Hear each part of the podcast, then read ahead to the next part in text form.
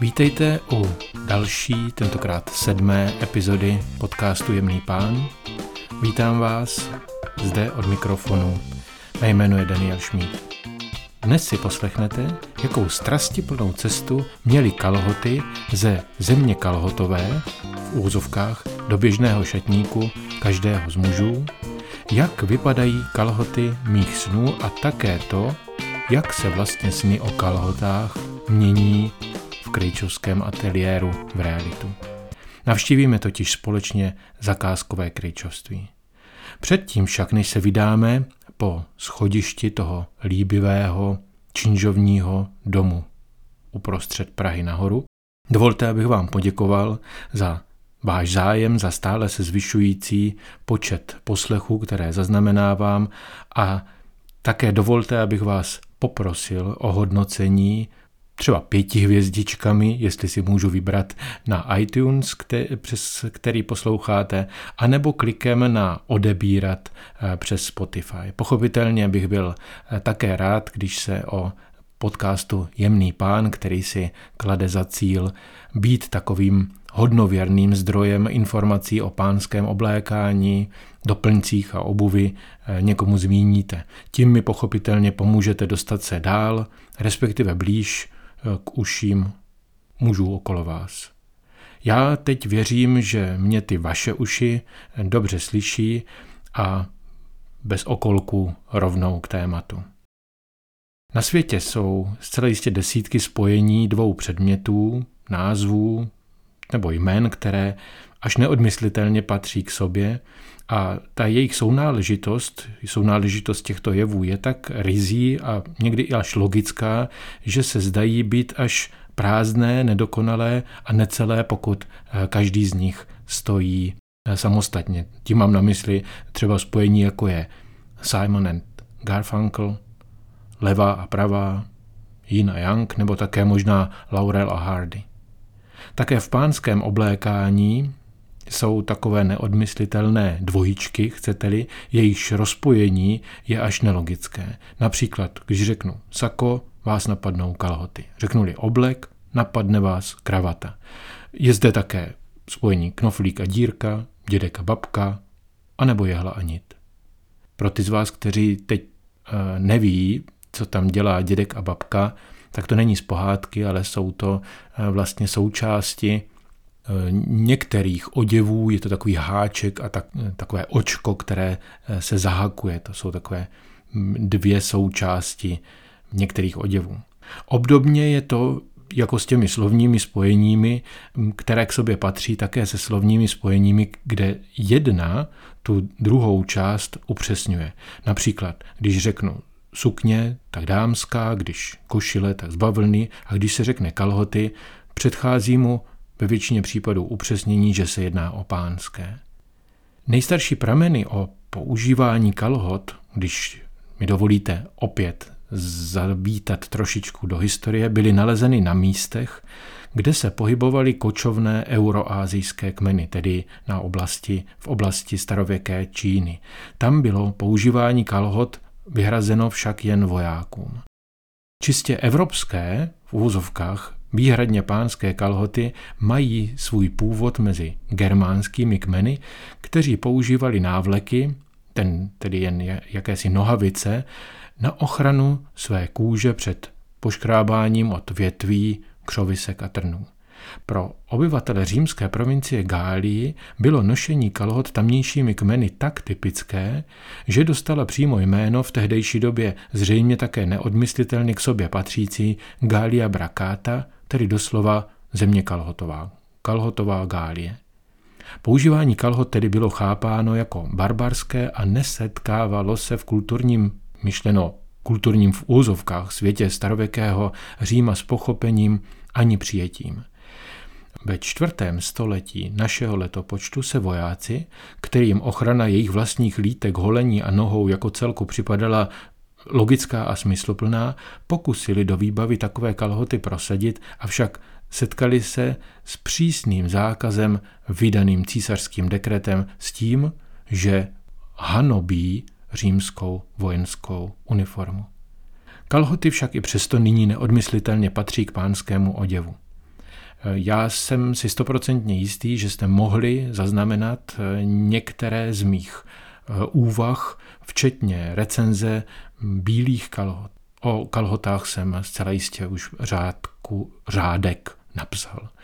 Od jisté doby nosím většinu kalhot šitých na míru, protože jsou součástí mých obleků, respektive doplňují moje separátní saka. Mé současné dvoje činos jsem zakoupil použité ve vintage obchodě pro jejich nadčasový vzhled z osmdesátek. Obdivoval jsem na nich tu sadu čtyřech záhybů, které byly pro tu dobu typické, dva pro, po každé straně a dělají je velmi pohodlné při nošení i sezení. V mém šatníku však chyběly volné, lehké vlněné kalhoty, jaké znáte z italských rozpálených měst. Lehoučké jako vánek, volně plápolající kolem stehen, aby ochlazovali povrch mých nohou proudícím vzduchem. Já jsem si vysnil, že budou mít Až je někdy budu mít, takže budou mít vysoký pas, hluboké kapsy a jejich zapínání bude tak trošku starosvětské.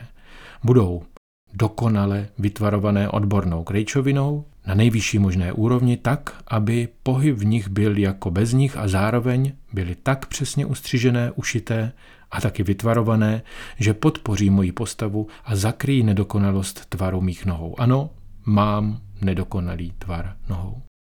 Takové kalhoty nenajdete v obchodě. Ani já ne. Takové lze ušít jen na míru, respektive na zakázku. Systém Made to Measure, mnohdy zkracovaný jako MTM, je každý rok pro své zákazníky dokonalejší a spojuje ty digitální technologie s krejčovinou tak pevně, že zřejmě není návratu zpět. Sám mám vlastně všechny obleky ušité systémem MTM. Vnímám také, že se tento způsob nebojí směřovat dál a nabídnout zákazníkům i to, co bylo do dnešní doby vyhrazeno jen ručnímu, tedy bespoke střihu. Já jsem se však pro návrat rozhodl a v případě kalhot na ušití těchto kalhot jsem se dohodl v Krejčovském ateliéru, ve kterém se podstatě nedrží žádných konvencí, na druhou stranu však poskytují zákazníkům službu zcela na jejich přání, na míru a na zakázku. Není nic, co by dva mistři krejčí a krejčovská mistrová v ateliéru Dity Krupicové nedokázali ušít. Vybrané látky z prestižních tkalcoven tam spojují s kůží i kožešinou a vytvářejí mnohdy modely, které na první pohled připomínají tradiční pánské oděvy, avšak druhý pohled vám nabídne neotřelé prvky, které práci Dity od ostatních odlišují. Dity jako návrhářky. To však neznamená, že budete odcházet s uměleckým dílem na sobě, pokud si jej zrovna nepřejete. Ne každý má sílu na to umět nosit umělecké dílo přímo od návrháře. Z dílny umístěné v čistoučkém prostoru podkrovního ateliéru v Praze si ženy, protože to není jenom pánský ateliér, si ženy zákaznice nejčastěji odnášejí klasické střihy šatů, halenek a sukní. A muži odcházejí s tradičními saky, košilemi a kalhotami, aby mohli příště svěřit do rukou těchto odborníků odkojených prestižními salony minulosti, třeba koženou bundu, kožešinový plášť nebo kašmírový kabát do divadla. Připravila jsem si pro vás několik materiálů, o kterých si myslím, že se vám budou líbit. Hledám totiž v materiálech odrazy světla a zajímavé stíny. Hledám, jak způsob jejich tkaní a lehké vzory působí při pohybu. Vypráví mi se zaujetím Dita. Víte, fascinují mě látky, doplňuje, kde jedna barva prostupuje v dokonalosti tou druhou, například tato, podívejte. Spodní strana je bílá a prostupuje do té modré přízeň lehkým šimráním. Ukazuje mi pět, šest různých návínů z heboučké vlny, směsi vlny a hedvábí i vlny alnu. Ví, že budeme vyrábět kalhoty do teplého počasí, volí tedy nízkou gramáž s pevnou keprovou vazbou a ukazuje mi také vlastnosti směsí vlny a mohéru, který způsobí, že se kalhoty nebudou vůbec mačkat v tříslech ani v kolenou. Pro ty z vás, které hned teď nenapadlo, co je to mohér, tak to je vlna z angorské kozy. A pokračuje. Jak vás ale Danieli tak znám, vy jistě už máte přesnou představu o tom, jaké kalhoty si přejete. Jen vy totiž znáte dokonale váš šatník a máte také svůj formálnější způsob vyjádření oděvem. Jak by měly tedy vaše kalhoty vypadat? zeptala se mě. Já jsem to hodnotil jako profesionální přístup každým coulem. Připravená vyjádřit své preference pro ty klienty, kteří představu nemají, až kurátorský výběr látek pro neotřelý a unikátní vzhled výsledného díla a k tomu obří porci empatie k osobnosti klienta. Stará škola napadne vás? To já nemohu posoudit. Co však posoudit mohu, je příjemný pocit, pochopení pro moji volbu a svěřené důvody. Dovolil jsem si na její věty reagovat. A řekl jsem, že bych byl rád, aby bylo možné ty kalhoty kombinovat se všemi saky, které mám. Těmi separátními i těmi oblekovými. Využívám totiž čas od času i obleková saka samostatně. Chci neutrální tón, řekl jsem, geniální barvu, která mě nebude nijak omezovat a nebudu muset přemýšlet, zda si je mohu vzít či nikoli. To všechno jsem jí povyprávěl a v mých myšlenkách se objevily béžové kalhoty v barvě písku.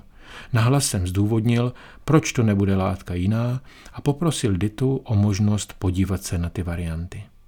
Omluvila se, že má pouze tři takto béžové náviny a podala mi je, a respektive rozvinula je po stole, aby bylo vidět reakci látky se světlem. Bedlivě sledovala, které látce budu věnovat nejvíce pozornosti já já klient. Téhle látky jsou tři a tři čtvrtě a této zhruba metr a půl, dodávala, když viděla, že se rozhodují mezi dvěma téměř identickými materiály. A já jsem uvažoval ekonomicky a řekl jsem, že bych si rád vybral ten materiál, kterého je méně, abychom nemuseli rozstříhat ten větší, kde se může hodit ještě někomu jinému na celý oblek nebo kostým. To není třeba, vyberte si ten druhý, pokud se vám líbí více. Ne, ne, děkuji. Rozhodl jsem se rád pro tento, budu z toho mít lepší pocit. Na kalhoty je to tak akorát, jistě to vyjde i v případě, že budou volně střížené. Dovolím si trvat na svém rozhodnutí. Žádná další diskuze se nekoná. Náš zákazník, náš pán v tom nejlepším slova smyslu. Špetka staromilství a vyjádřeného respektu, úcty a empatie v moderním způsobu komunikace. Tak vám tedy vezmeme míry. Současně s touto větou vystřelil centimetr z rukou mistrové Krejčové, která mi byla krátce předtím představena jako Dita. Další Dita. 100% přítomných žen nese toto relativně neobvyklé jméno.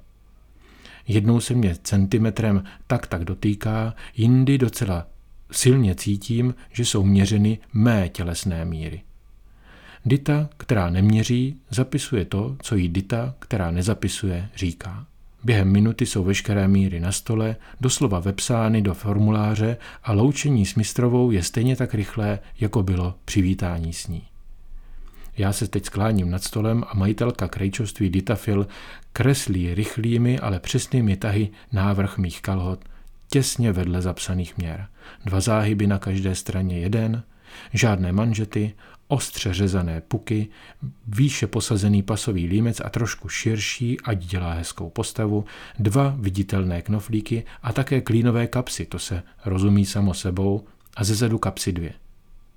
Přemýšlím, že jsem je nikdy nevyužil a tuto myšlenku sděluji. Tak trošku pro sebe, protože na návrhu přistává nákres kapes dvou. Danieli, od nás odcházejí pánské kalhoty s dvěma funkčními zadními kapsami a je nám tak trochu jedno, co s nimi budete dělat, říká s nadsázkou a humorem paní Dita Krupicová. Po několika větách, které potvrzují souznění myšlenky zakázkového krejčovství, se mnou jako klientem procházím dveřmi ateliéru do prostorné chodby. Málo kdy nechávám ženu, aby mi otevřela dveře, je to jaksi proti buntonu, to uznáte, avšak zde v tomto případě mi otevření dveří nevadí. Necítím se nanicovatě a zbytečný. Naopak, cítím se opečováván, respektován a v úctě do poslední vteřiny. Těším se na druhou a třetí zkoušku, kterou jsme si domluvili a vy se na ně vydáte se mnou. Tedy jenom v případě, že vás to zajímá. Do té doby vám přeji pěkné dny, úspěch ve všem, čemu se věnujete nebo se hodláte věnovat a buďte elegantní.